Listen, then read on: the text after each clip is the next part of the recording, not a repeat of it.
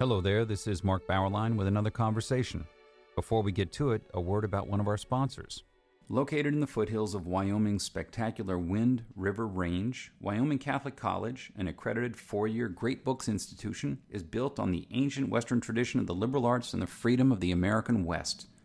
The college offers its students an immersion in the primary sources of the classical tradition, the grandeur of the mountain wilderness, and the spiritual heritage of the Catholic Church. Students experience the illumination of imagination and intellect through the great books and traditional disciplines, literature and philosophy, mathematics and theology, science and Latin, and an outdoor program second to none. The college celebrated an in person graduation with its seniors last year and welcomed its largest freshman class ever this year. Learn more about the college's unique space in the world of American higher education at wyomingcatholic.edu.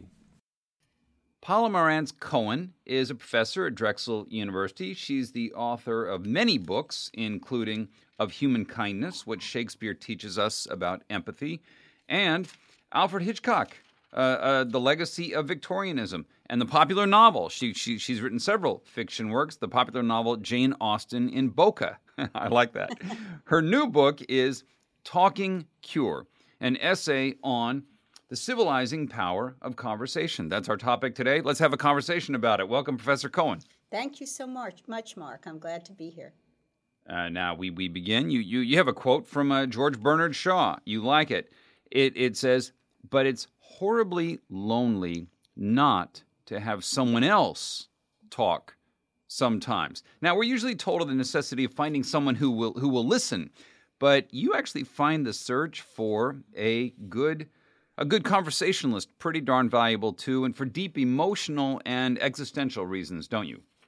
I do, and I feel it really takes me out of myself at times. Um, I guess I'm ultimately a somewhat depressive person, um, at least when I'm alone. Uh, even as a baby, my mother used to say that um, I would cry when I was alone, but as soon as people came in and interacted with me, I became cheerful. And I think that's hmm. continued, mm. that when I'm engaged with another person in talk, I forget myself and it feels good. It feels happy. I I, I agree. I understand. and you do it for now, a living, right? You yeah, you, well, yeah, yeah, and I, I, I prefer to listen to talk. I, I, I really do. so uh, now you you actually um, open with a description of your family background, which includes uh, the kinds of conversations that you would have with parents mm-hmm. and with siblings. And one thing you note there, it's interesting that because of different positions that each one occupied relative to you, the conversations necessarily differed. Is this always the case that that conversation has conversation full full conversation has conditions, uh, certain pre-existing roles that that people have. Um, yeah, I think so. I mean, I think Dr. Johnson and maybe Montaigne as well said that great conversation happens between equals, but the question of what an equal is is open to discussion. I do think in a family, um, you're not the equal of your parents, so it's a different kind of conversation. And in a way, at least initially, you're not the equal of your siblings because you come into the family at different times and have more experience. So I have one sister who's younger than I am, and she and I have a close relationship, but I think we had to work on that because I was the older sister and she was the younger one. And so there was a, a sort of a power dynamic there that had to be overcome. But I think in in in a daily life with other people, um, one tries to find people with whom one has a really reciprocal, equal relationship, and that makes for the best kind of conversation. Yeah, you know, you, you mentioned there's a lot of literary reference in in in the book, and you you, just made some uh, a moment ago. Uh, did did the conversationalist impulse or the you know the loneliness that that you you felt without conversation. Did that you think push you into the the, the literary studies world, the novels? Oh, I think absolutely. Um, it's funny though. Uh, my mother, who was an only child, and I don't write this in the book, but it recurs to me as you ask me. She used to say, My books were my friends. This was a, mm. a motif of my childhood. My books were my friends, so that whenever she felt lonely or left out or didn't have a date or whatever, she could always read a book or particularly a novel. And I would say that I was one of these young girls who read novels particularly voraciously. And they were a way, again, of escaping into perhaps a little bit of a fantasy relationship with the characters. Uh, but also, I think it was very nurturing. It was a good way to learn um, about how to interact well. I mean, I'm a big Jane Austen fan, as many people now are, and I feel that she models a certain kind of um, social world and social interaction that we could have more of. And I think it would be healthy to have more of this mannerly interaction, socially prescribed to some extent, but to some extent with a great deal of improvisation possible. And mm-hmm. yes, I learned that from reading novels, and I still love to read read fiction and write fiction as well. Yeah, I'll, I'll tell you, Paula, what one of the things that that concerns me is that young people don't read as many novels as they used to, and we've seen what happened. What, what's happened with English major enrollments? The trend is is down, but just generally, you know, when I when I was young, and and sounds like for you too, you would read these novels. These characters, they would be really speaking. You would really hear them, and so then when you're sitting with a book in a chair by yourself and it's quiet, you're actually in a very uh, often noisy world, uh, and you can hear those words bouncing around your head and and uh, you know reading is overhearing conversations between a lot of these characters between the author uh, talking to you uh, about what is going on I, you know one hates to see that the the decline of that teenage reader you know who, who yeah. could and I, I don't mean it doesn't have to be classics right uh, i mean i'd read you know detective stories adventure stories you know sports biographies that, that, that was the kind of stuff romance the, the, novels, whatever. I agree with you absolutely, Mark, and I do see a decline. I, a decline because of a number of things. There's social media that is, uh, you know, training uh, uh, young people to not have a, much of an attention span. No. Yeah, and then there's also just, um, I think, the pressure of life um, that is such. I, I see it among my students they don't have that time, that luxury. I don't know why that is, but they don't to sit down with a novel and lose themselves in a novel. What what what a great moment it is to go to bed at night and have that book and the world kind of goes away. You know, yeah. the day is over and it's mine. This is my little little little space. I I I, I I think that it's, it's just terrible that a, a, lot of teenagers they just jump on that phone that keeps them awake at night. And you're right, it's not conversation that yeah. that they're engaged in. So I, yeah, yeah. I just want to add one more thing to what you just said, which is when you've read something substantive, and you know by that I mean not necessarily deep, but that has a narrative, you know, that has some sustained narrative. You also have something to talk about. And that give you know that was what we did um, we would read books and then we would discuss them. And one of the things that i find distressing you know the canon uh, the traditional canon has been sort of dismantled as being oppressive in various ways and i understand some of that critique but having some group of works it doesn't even matter what they are that everybody has read that they then can talk about is so important to what a college experience should be. Yeah.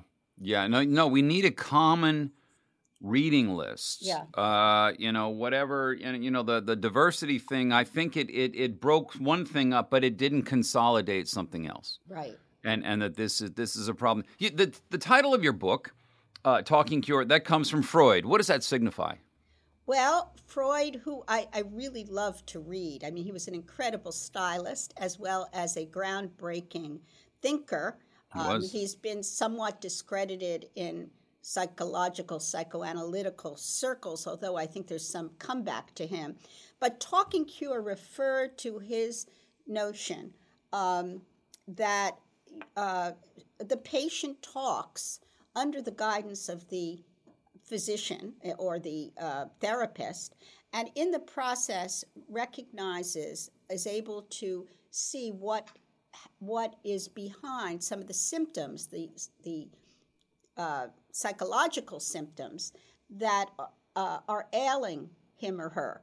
And uh, the more there's talk, the more there's revelation about the self. And it is more or less, it's a one way street because the therapist prompts and listens and the patient talks. But it nonetheless is, is a good model in the sense that it's about healing something, which I think conversation does. And also, it creates a bond uh, between the therapist and the patient that I think can be translated into what one feels with other people when one talks with them. The, the idea of transference, which I discuss, is that illusion that one has of falling in love with your therapist and tra- countertransference, falling in love with the patient. Um, I take that out of context and say there is a feeling you have when you're in a good conversation with someone of sort of falling in love with them. And that's a wonderful feeling. And I've had it with a class as well as an individual. When teaching a good seminar, everyone has this feeling of affection um, that I, I think is so uplifting and um, really makes, uh, for me, teaching worthwhile. You know, uh, isn't it a great experience Paula, when you've got a class, probably usually a small class, I, I, I probably necessarily where, but you really feel like you're all together. Absolutely, you're all. You, everyone is on board, and and and there, there's continuity, and they're all in, and they. Yeah. I, I think they end up kind of pushing one another to to to do the reading, to to to stay with the the rest of the class. I one one class I had, you know, one one of the guys worked as a waiter yeah. And there, there were only seven or eight students in this in this undergraduate class there at Emory, and you know he said, "You all c- come on, we got to go to dinner at this nice restaurant where I work at, and I'll I'll be I'll be your waiter, and then sit down and everything." It was a very nice conclusion to the term, but I think that that there was the conversational side of it. It wasn't just about the class, the grade, you know, the the achievement. It really was about we're in a collective reading talking uh, I, I activity. Agree. I, I think that is when learning takes place when the students forget, in a way, that they're in a classroom and yeah. they're really bonding with each other and enjoying the act of learning on such a level that it's not about you know proving themselves or the grade or anything along those lines and that doesn't happen all the time you know, I don't know about you. As a teacher, I think I say that it happens where you have this merger, this wonderful uh, feeling, maybe once in every five classes now. And I've been teaching for a long time.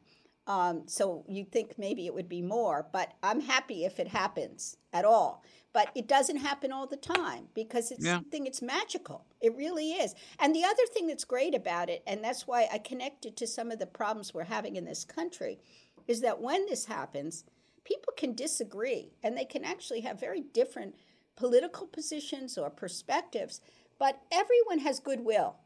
And so it becomes possible to listen to each other and maybe incorporate some of what the other thinks into one's own point of view yeah um, you turn. I mean, you you know, we, we could talk a little bit about about the therapeutic side of, of conversation, the transference, how how the Freudian concept of transference comes into play. But but if you want, but you you do then turn to Kant, which which gets into some some of the ethical things you hinted at for a moment uh, for added value to conversation, and you bring up his idea the categorical imperative. What was that idea and how does it apply here? Well, it's the idea that you do not use another person um, as a means to an end, or at least not only that, but as an end in, in him or herself.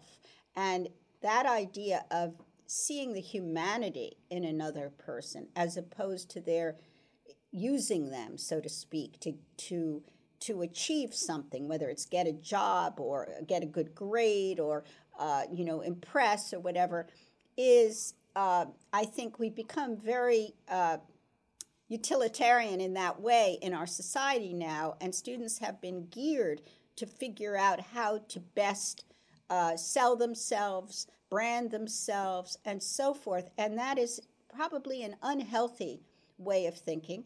And it does go against the grain of this kind of conversation where everybody sort of feels that everyone else is valuable, whatever their opinions are, and they're not thinking about how they can use them or how they come across or any of those sorts of things that are so much a part of social media, for example, now, um, and influencers and so forth. So I'm going against the grain of what I think our society generally is about. Um, uh, you know, we need to counter that because I think to be a healthy democratic society, um, we need to, to treat each, each other with humanity and see each other's humanity. And that seems to have dissipated a bit in recent years. Yeah. In what sense is conversation, you say by definition, improvisational? Um, yes, it has to be improvisational because you never know what the other person is going to say. I think I compare it to sport uh, team sports, maybe, or uh, where you have to uh, respond. It's not necessarily team sports, I guess. It could be one on one, you know, playing tennis or whatever, what the other person does. But there isn't, I, uh, it differs from sport in that it's there's no winning or losing. Um, that's how it it's different from debate or argument um, where somebody might say be said to win the argument.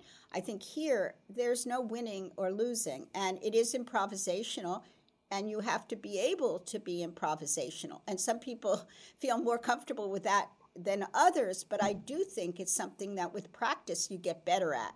So it's the more you do, the the better you get at dealing with surprising and you want surprise in conversation yeah. if it's this if it's what you expect then it's boring let's pause for a moment to ask if you are looking for a catholic university where the greatest works of western and catholic tradition are the foundation for learning all in an environment that is faithful to the magisterium that's the university of dallas in irving texas Recommended by the Cardinal Newman Society, the university offers an exceptional liberal arts education with undergraduate and graduate programs in arts and sciences, business, and ministry, as well as a campus in Rome, Italy, all of them preserving the wisdom of the past while preparing students for world changing futures.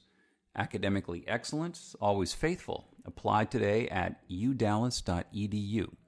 Yeah, and, and what I would emphasize, because I, I, I like that section a lot, is that improvisation is not simply, you know, running off in any direction. It's not it's not just oh, I'm going to say this. Improvisation actually is is part of the art of of conversation. In the same way, you know, in jazz, yeah. improvisational players always have sort of the standard, regular, or ordinary line in, in the back of their heads, right? You're improvising. You're improvising off of yeah, something, and and so it, it's actually it's it's not just sort of a natural thing that you you have to practice improvisation, right? Practice conversation to learn to to improvise, right? I, I agree, and I, I was talking to a musician about this, and and he was saying that sometimes in jazz, you know, you can have competition among the people playing, um, but the best kind of performance he feels is when there isn't competition, but this again, it's sort of like what we were saying about the classroom, where everyone is uh, you know, on the same page uh, emotionally, so to speak, and yet Im- improvising and changing uh, in response to the other. So it, re- it involves listening very closely to the yeah. other person in order to do this well. So it's not just about talking, it's also about listening. Now, when you, you turn to art and literature, in your discussion, you say that it, it's actually nearly impossible in in art or literature to impart the full experience of of conversation. You you really have to do it. You you can't watch conversation from the outside and really understand it. you've got to get involved, you've got to practice it. Uh, and how do I guess may, may, maybe the issue is a lot of young people have a hard time entering into the conversation, insecurity, or or you know they like they like they maybe they've gotten too accustomed to the mediation of the screen, right? The the, the keyboard, but they're really missing something, aren't That's they? That's such. I, you know, I didn't say this in the book. I think um, students maybe you know they've been trained to be more passive given our our visual culture. So they watch television or they watch movies and they're on the outside, but being in although you could say that they're they're interactive when they're doing video games and so forth. There's a little bit of that, and I probably should have discussed how how that might be have a, an uh, a resemblance to conversation. But my point is that I can try and represent conversation, but uh, it's not going to be able to capture the feeling of being inside of it. And yeah. um, you have to be engaged to know what I mean. And so I can talk till I'm blue in the face about how wonderful it is. If you don't do it, you don't know it. Um, I guess the closest is to read a read a book, as you said, and to feel yourself inside the the narrative. Um, yeah. But again, that uh, and and I think of somebody like Montaigne, who I mentioned before, who had this close friend uh, who died, and then wrote his essays, his famous essays that are very conversational. And I feel that it's his attempt to recreate or to have that friendship, which is lost to him but hmm. still cannot because he says in his essays that conversation is the greatest joy and the greatest gift but he's writing this so in a hmm. way he's already you know fallen out of that ideal form there was a movie that I remember when it came out. It was really popular, but it was just it was an unexpected hit. This My Dinner with Andre. Uh, two guys sitting at a, at a table, uh, you know, in a, in a restaurant talking. What a bore, right? I mean, who in the who in the world would, would want to invest? Who would want to produce th- this kind of film? But it was a big success. Why why did this thing work? It's just it's a conversation, and it, it you you actually say it's one of the best attempts to show a real conversation take taking place. Any insights we take from that film? Why why did it why did it work so well? Well, I don't think it worked for everyone, but uh, my dinner with Andre was actually a very scripted film. And they, hmm. they practiced it quite a bit before it was filmed. And um, I think, though, they had an idea about conversation that they represented in what, for many people, did not seem like a particularly uh, plot driven or uh, interesting way, but which, once you, I think, start thinking about it, you realize that they're showing how somebody can become engaged. And this is the Wallace Shawn character. Uh, Andre Gregory, it's two people, Andre Gregory and Wallace Shawn. Those are the real people, and they go by their real names. Andre Gregory was, uh, I don't know if he's still alive. He's, he was a director um, and uh, quite a wealthy man. And Wallace Shawn, at least, uh, at, represents himself as sort of a down and out, little bit of a schlub writer. Um, and Andre has invited him to dinner at a very fancy restaurant. And uh, Wally takes the subway, this is New York City, to go to the restaurant. He feels ill at ease. Um, it's, it's elegant, and the food is copious, and w- there's wine with the meal. And they Andre starts talking about his life and what he's searching for meaning and it, very exotic adventures and so forth.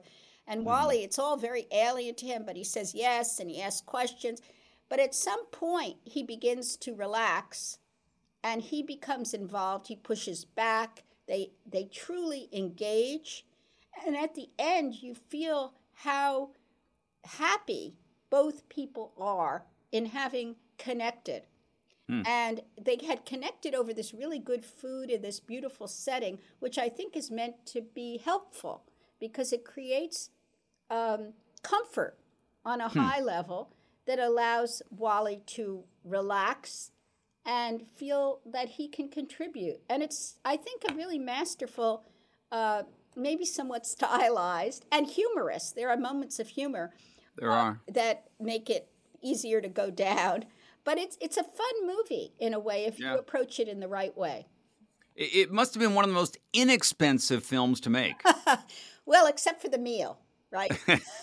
no, yes. Yeah, I don't. I, I, can't remember the wine they were. They were. I don't know if it was a if it was a, uh, a Lafite or, or maybe or or just you know who knows. All but, I know is that Wally at the end does order an amaretto as an mm-hmm. after dinner drink. And even though uh, uh, his host does not order anything, he feels comfortable enough to say, Well, I'll have an amaretto, please. And you feel that he's now entered into the spirit of the place. Yeah, yeah.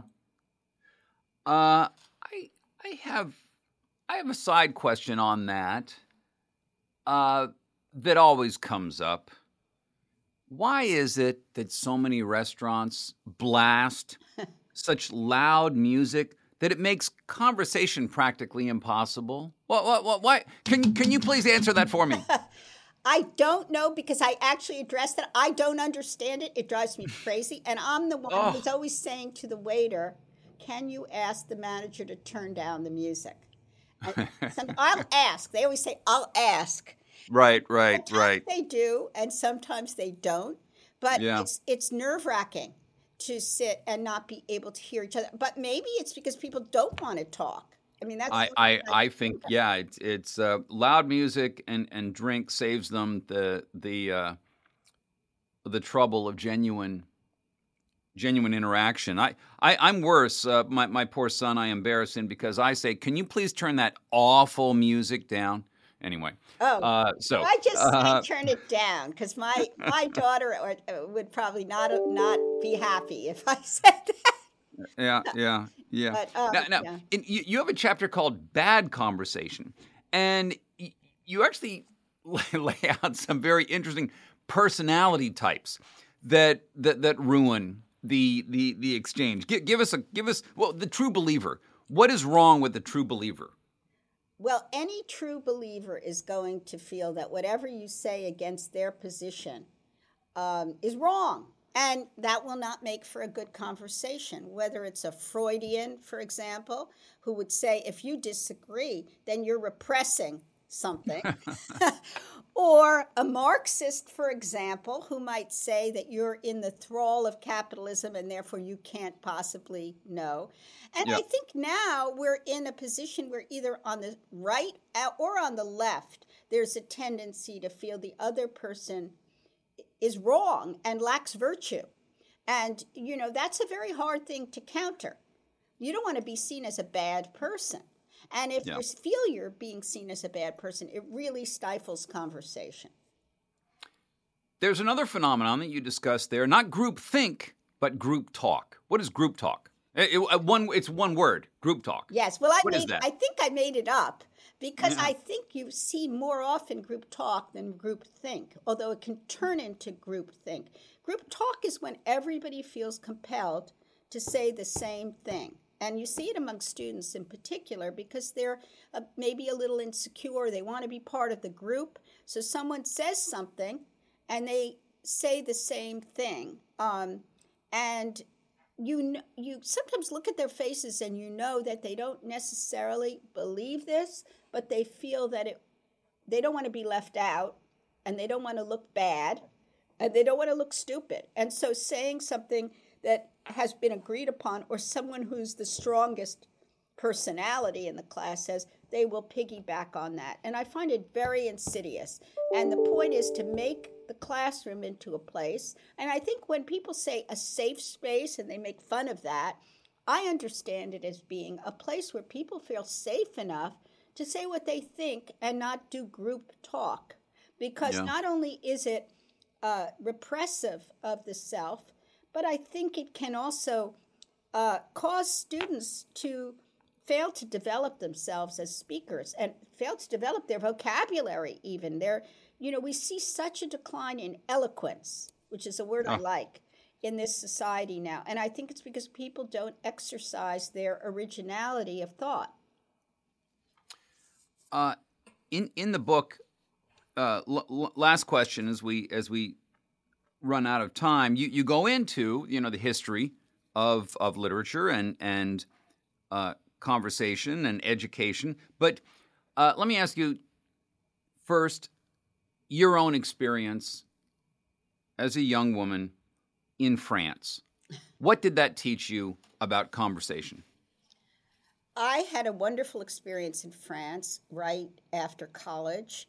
Um, and I think many people have had this. Um, I don't know if it's as frequent now as it was, well, decades ago, but the French have an ability, I mean, they value talk.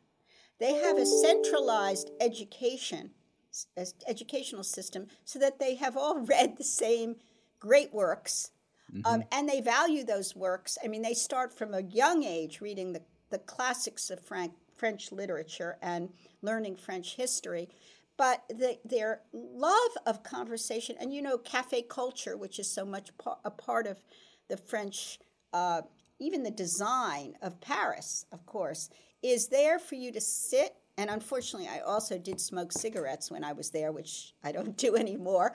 But to sit and drink coffee and eat a croissant and smoke a cigarette then and speak to people about everything. I mean, often very uh, interesting, deep subjects. You know, the meaning of life, uh, why we're here, what we want out of life, what kind of partner we want. Those sorts of questions.